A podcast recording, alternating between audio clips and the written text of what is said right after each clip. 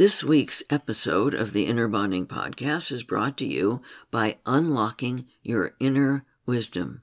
Live your life guided by loving wisdom and your deepest truth. In this self guided online video program, you'll learn about the two secrets to at will divine connection, and you'll learn about what you might be doing that blocks that powerful connection. When you learn how to raise your frequency to unblock your inner wisdom, you'll begin to see many positive changes in your life. You'll begin to trust your feelings. You'll know what to do to release fear, anxiety, and worry. You'll discover the secret to manifesting your dreams. You'll be able to worry less and enjoy life more, just to name a few positive changes that can happen. Go to innerbonding.com slash wisdom to begin raising your frequency and unlocking your inner wisdom. You can use the code WISDOM at checkout to get a 10% discount on your enrollment. Again, go to innerbonding.com slash wisdom. Welcome to the Inner Bonding Podcast, the complete process of self healing anxiety, depression, addiction, and relationships. You can find this podcast along with many others on our podcast website at innerbonding.com slash podcast. Now here is your host, Dr. Margaret Paul. Hi everyone, Dr. Margaret Paul here with the Inner Bonding Podcast. Today I want to talk about a major topic in relationships, which is communication and what you can do when you're having a hard time communicating with your partner or your family member or friend. When I work with couples, one or both often say in their first session, We can't communicate. If you have said this, what do you really mean? What do you mean by communicate? Too often, when a partner states we can't communicate, what he or she means is, I can't get my partner to listen to me and understand things from my point of view. And underneath this is, if my partner only understood things through my eyes, he or she would change and do things my way. So, what partners often mean when they say, we can't communicate, is, I want to control my partner, and he or she won't listen. So when partners are having problems and they say that the problem is communication, what are they trying to communicate? There are various reasons for communicating. Sometimes we communicate to offer information about ourselves, such as, I'm going for a walk, or the dinner reservations are for seven o'clock. Sometimes we communicate to ask for help with tasks, such as, I need to move the couch to clean under it and I can't lift it. Would you help me? Sometimes we communicate to learn something about the other person, such as, Please help me to understand why you're feeling upset with me. I love you and I really want to understand. Sometimes we communicate to ask for help regarding ourselves, such as, I'm feeling very anxious and I don't know why. Would you talk with me for a while? Maybe if I talk about it, I'll get some clarity. Most of the time, these forms of communication do not cause problems unless there's an ulterior motive. An ulterior motive occurs when the intention of the communication is to have some control over the other person. When the intent of the above communications is to offer information, ask for help, or to learn, then there will likely not be any problems. But these same communications can be spoken with an intent to control. The intent to control will be communicated through a harsh or judgmental tone of voice and through a hard closed energy. For example, I'm going for a walk said with anger, has behind it an intent to control the other person through punishment. The real communication is, You have behaved in a way that is unacceptable to me, so I'm punishing you by withdrawing from you. The dinner reservations are for seven o'clock, can be said in a tone that says, And you better be there. Asking for help in moving the couch can either be a request or a demand, depending upon the intent. A request can be answered, Sorry, I'm really busy right now. I will help you later, without repercussions. When the same thing is said as a demand, the other person is not allowed to say no without negative consequences. You can ask someone why he or she is upset with you from a true intent to learn or from an intent to control. When your intent is to control, you will likely argue with whatever the person says, trying to talk him or her out of feeling upset. When you are upset, you can ask for help because you really want to learn and take responsibility for your feelings, or because you want the other person to fix you, to take care of you, to rescue you. People often want to communicate their feelings to get the other person to change, rather than to learn and take responsibility for their own feelings. Problems with communication will always occur when the intent is to control. When my clients say, we can't communicate, I immediately know that one or both of them are coming from an intent to control in their communications.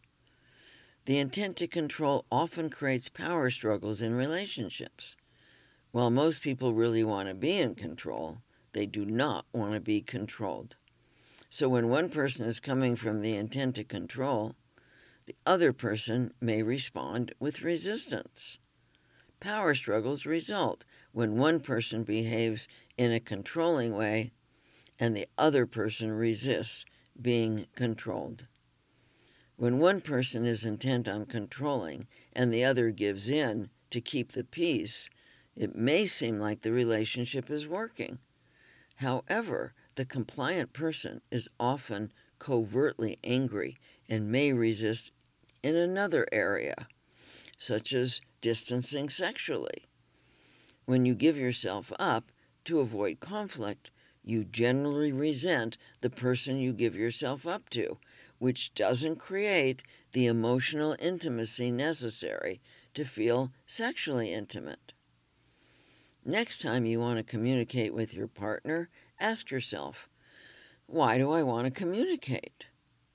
If you discover that you are hoping to get the other person to change, consider doing an inner bonding process instead, deciding how to take care of yourself instead of trying to get your partner to change.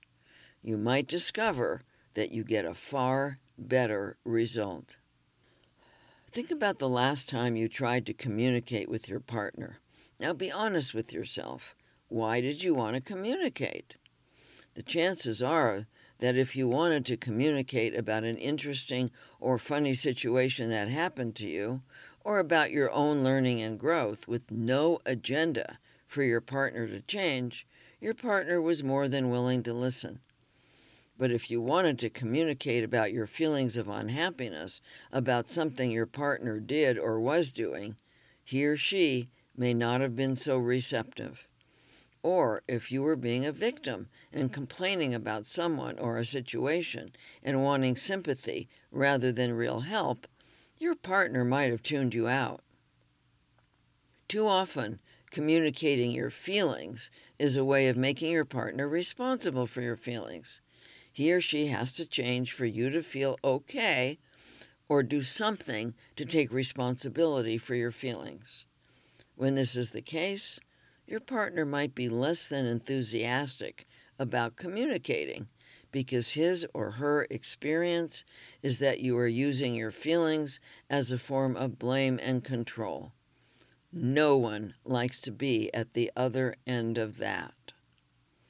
When couples consult with me and state, we can't communicate, I immediately know that in one way or another, they are both trying to control each other rather than learn. What they really mean is that they can't communicate about problems because one or both are not open to learning about themselves or the other. One or both are trying to get the other to change rather than learning about how they are each creating their own problems or the problem between them, and learning about what loving actions they each need to take. Many couples at the beginning of their relationship say, We can talk to each other for hours. Yet later in the relationship, they can't communicate. This is because at the beginning of the relationship, they were not making the other person responsible for their feelings, nor trying to control the other person. They were sharing themselves and listening to the other to learn about each other. However, within a short time of moving into a committed relationship, they often stop learning and start controlling. Instead of giving and sharing, they are now trying to get something from each other. They get stuck in a system where they each want control over getting what they want from the other person, such as understanding, acceptance, time, attention, approval, affection, or sex. As soon as they try to have control over getting what they want, they are likely to get into power struggles as one or both resist being controlled, or one continually gives in and then feels used and resentful. What do you usually do when you get stuck with someone and can't communicate? Do you try harder to get your point across, talking louder or faster? Do you get angry, shouting to intimidate the other person into hearing you and or agreeing with you? Do you cry in frustration? Do you feel resigned, give in, and just listen quietly to the other person? Do you walk away or hang up the phone in a huff, withdrawing your love in the hope of punishing the other person into hearing you? Do you grab a drink or food to avoid your feelings? Do you turn on the TV or open a book? Do you ruminate about how wrong the other person is and what you wish you could say to them? What happens within you and with your relationship when you do any of these things? Generally, what happens is that you and the other person are distant for a while, and then things calm down, but it may be some time before you and your partner, friend, child, parent, or coworker feel comfortable talking with each other or being around each other again. There is a better way to approach the situation when you can't communicate. First, it's important to understand why you can't communicate. Good communication and conflict resolution flow naturally when two or more people are open to learning about themselves and each other. This means that it's more important to you to learn from the situation than it is to be right and win. It is impossible to communicate effectively when one person is not open to learning. Think about it for a moment. How often does it work to resolve an issue or reach understanding if one person is attached to controlling the outcome of the conversation? Yet, how often do you keep trying and trying while frustration is building?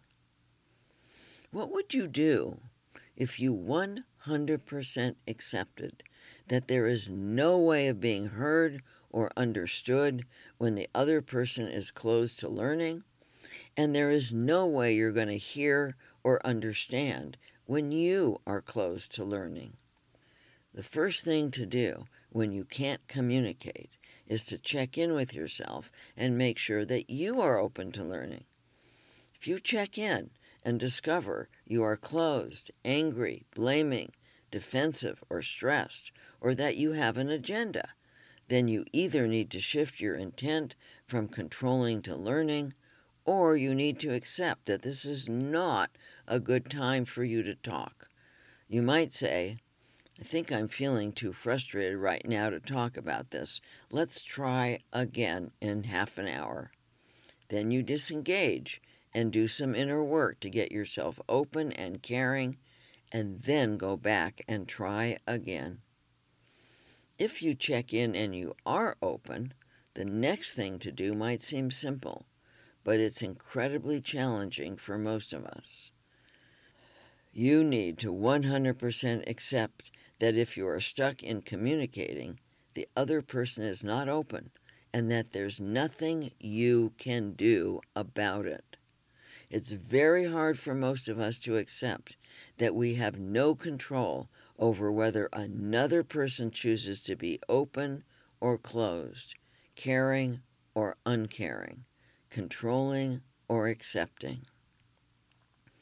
If you 100% accepted your lack of control over the other person's intention and 100% accepted that you can't resolve anything when one person is closed, then you can take loving action on your own behalf. One healthy action you can take is to say, We seem to be stuck in our communication right now. Let's try it again in half an hour. Notice you are not accusing the other person of being closed, which would be a form of control. You are merely stating that you are stuck. The challenge now is to keep your heart open so that when the other person is open, you are too. This means that you walk away with love rather than anger and tend inside to any sadness or heartache over the lack of connection with the other person. If the other person never opens, then you need to accept that there is no way of resolving anything with that person and you need to open to learning about how to take loving care of yourself in the face of that truth. When you each learn how to take responsibility for your own feelings, let go of trying to control the other, and move into an intent to learn about yourself and each other, you will regain your ability to communicate. You don't even need to learn how to communicate. Good communication is natural when the intent of the communication is to learn rather than to control. One form of controlling communication that people often believe is caring is pointing out their partner's flaws. They erroneously believe that it will help to make that person a better person. But the intent behind pointing out flaws is not loving it's controlling. By pointing out flaws, you hope that your partner will let go of the things that you don't like and become more of the person you want him or her to be. Now be honest with yourself. Is it working? Your partner might have one of three major responses to your judgments. He or she might try very hard to become what you want them to be, thereby losing themselves. You might find that the more your partner tries to comply with your wishes, the less attractive he or she becomes to you.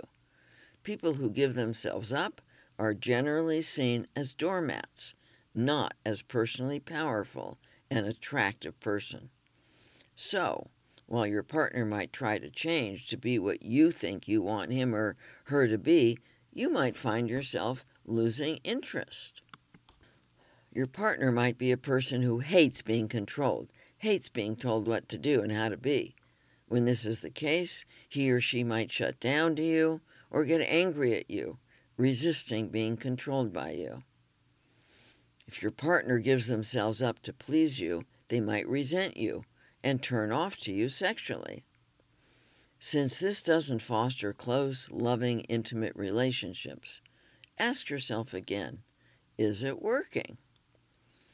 Are you with a partner who is always pointing out what he or she thinks is wrong with you? How do you respond to this? Are you the compliant type or the resistant type? How is this affecting you and your relationship? Neither compliance nor resistance is loving to yourself. In both these responses, you are abandoning yourself. It is obvious to see that giving yourself up is a form of self abandonment, and it's also a form of control. The hope being that if you form yourself into what you think your partner wants you to be, he or she will love you. Now, honestly, is it working? It may be harder to see that resistance is a form of self abandonment as well as a form of control control over not being controlled. Instead of being who you are and doing what you want to do, you're reactive to the other person, resisting being controlled by him or her. It's actually another form of giving yourself up because you're not doing what you want to do, but instead just resisting what the other person wants. Again, be honest with yourself. Is it working to create a healthy, loving relationship? Is it working to create a sense of personal self worth? This unloving relationship system can change by learning to take loving care of yourself. As the one who judges, you need to learn to take your eyes off trying to change your partner and put them on yourself, on how to take loving care of yourself, regardless of what your partner is doing. You need to accept that trying to control your partner by pointing out flaws only creates a lack of intimacy. As the one who is being judged, you need to stop being a reactor and start speaking up for yourself. You might feel terrific if instead of complying or resisting, you were to say something like, I'm not available to being judged by you. When you want to be accepting, let me know. Meanwhile, I'm going to read a book or take a walk or go out with a friend, and so on. We train people how to treat us, and by no longer being reactive to being judged and instead taking loving care of yourself, you might find that your partner gives up pointing out your flaws. When you stop resisting or complying, you might open to learning about whether what your partner is telling you is actually in your highest good. Perhaps your partner is offering you a gift of awareness rather than trying to control you. A very important aspect of being a loving adult and creating positive communication is setting loving boundaries for yourself. Whether or not a boundary is loving depends on which aspect of you is setting the boundary the wounded self or the loving adult. The intent of the wounded self in setting a boundary is to have control over not being controlled or rejected by another. The wounded self comes from the fear of being invaded, rejected, engulfed, abandoned, seen as wrong, bad, or unworthy, and projects these present possibilities from the past onto the present moment. Instead of discerning what is actually happening in the moment, the wounded self protects ahead of time, just in case someone may be invading or rejecting. The wounded self enters an interaction already defended against his or her fears. The wounded self believes that a boundary is telling someone else what to do or not do. This isn't a boundary, it's an attempt to control. And it has no power because we generally can't make others do what we want them to do.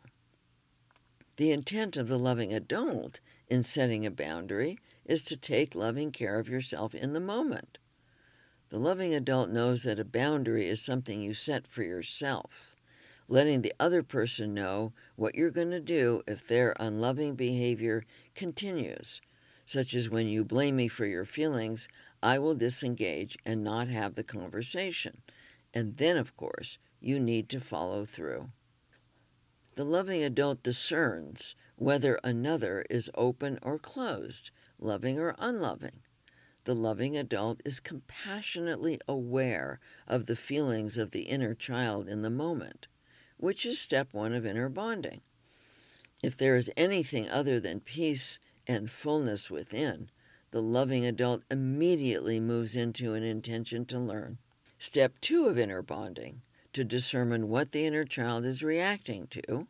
Step three of inner bonding and how to handle it lovingly, which is step four of inner bonding. The loving adult then sets the boundary, which is step five of inner bonding, to take care of yourself. Sometimes setting boundaries can be done softly, along with an intent to learn with the other. For example, I don't like being spoken to with this anger. Do you want to talk about what's upsetting to you? Other times, when you already know the other will not open, the boundary needs to be set firmly and acted upon immediately, saying something like, This doesn't feel good. I'm going to take a walk and maybe we can talk about it later while disengaging from the conversation. Both forms of setting boundaries are forms of effective communication. When being right or not being rejected or controlled by another is more important than being loving to yourself or others, your wounded self is in charge. When you find yourself feeling righteous, resistant, judgmental, angry, or shut down, notice your intent. What is most important to you in this moment? Are you afraid that opening to learning and loving makes you too vulnerable to being controlled by others? Do you feel that opening your heart is giving in to someone who wants you to be open? Are you afraid that you will not know how to take good care of yourself if someone gets angry, critical, or in some other way invasive or rejecting. If this is what you are experiencing, then you need to be honest with yourself regarding whether you are communicating from your loving adult with an intent to learn or from your wounded self with an intent to control. By learning and practicing inner bonding, you will create the new neural pathways for the loving adult and become more and more aware of your intent.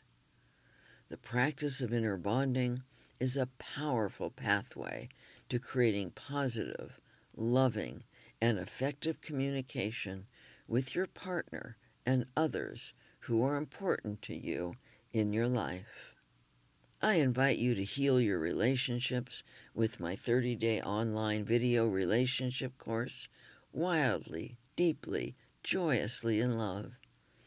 And you can learn so much about loving yourself and creating loving relationships from my recent books Diet for Divine Connection, Beyond Junk Food and Junk Thoughts to At Will Spiritual Connection, the Inner Bonding Workbook Six Steps to Healing Yourself and Connecting with Your Divine Guidance, Six Steps to Total Self Healing, the Inner Bonding Process, and how to become strong enough to love, creating loving relationships through the six step pathway of inner bonding. And we have so much to offer you at our website at innerbonding.com.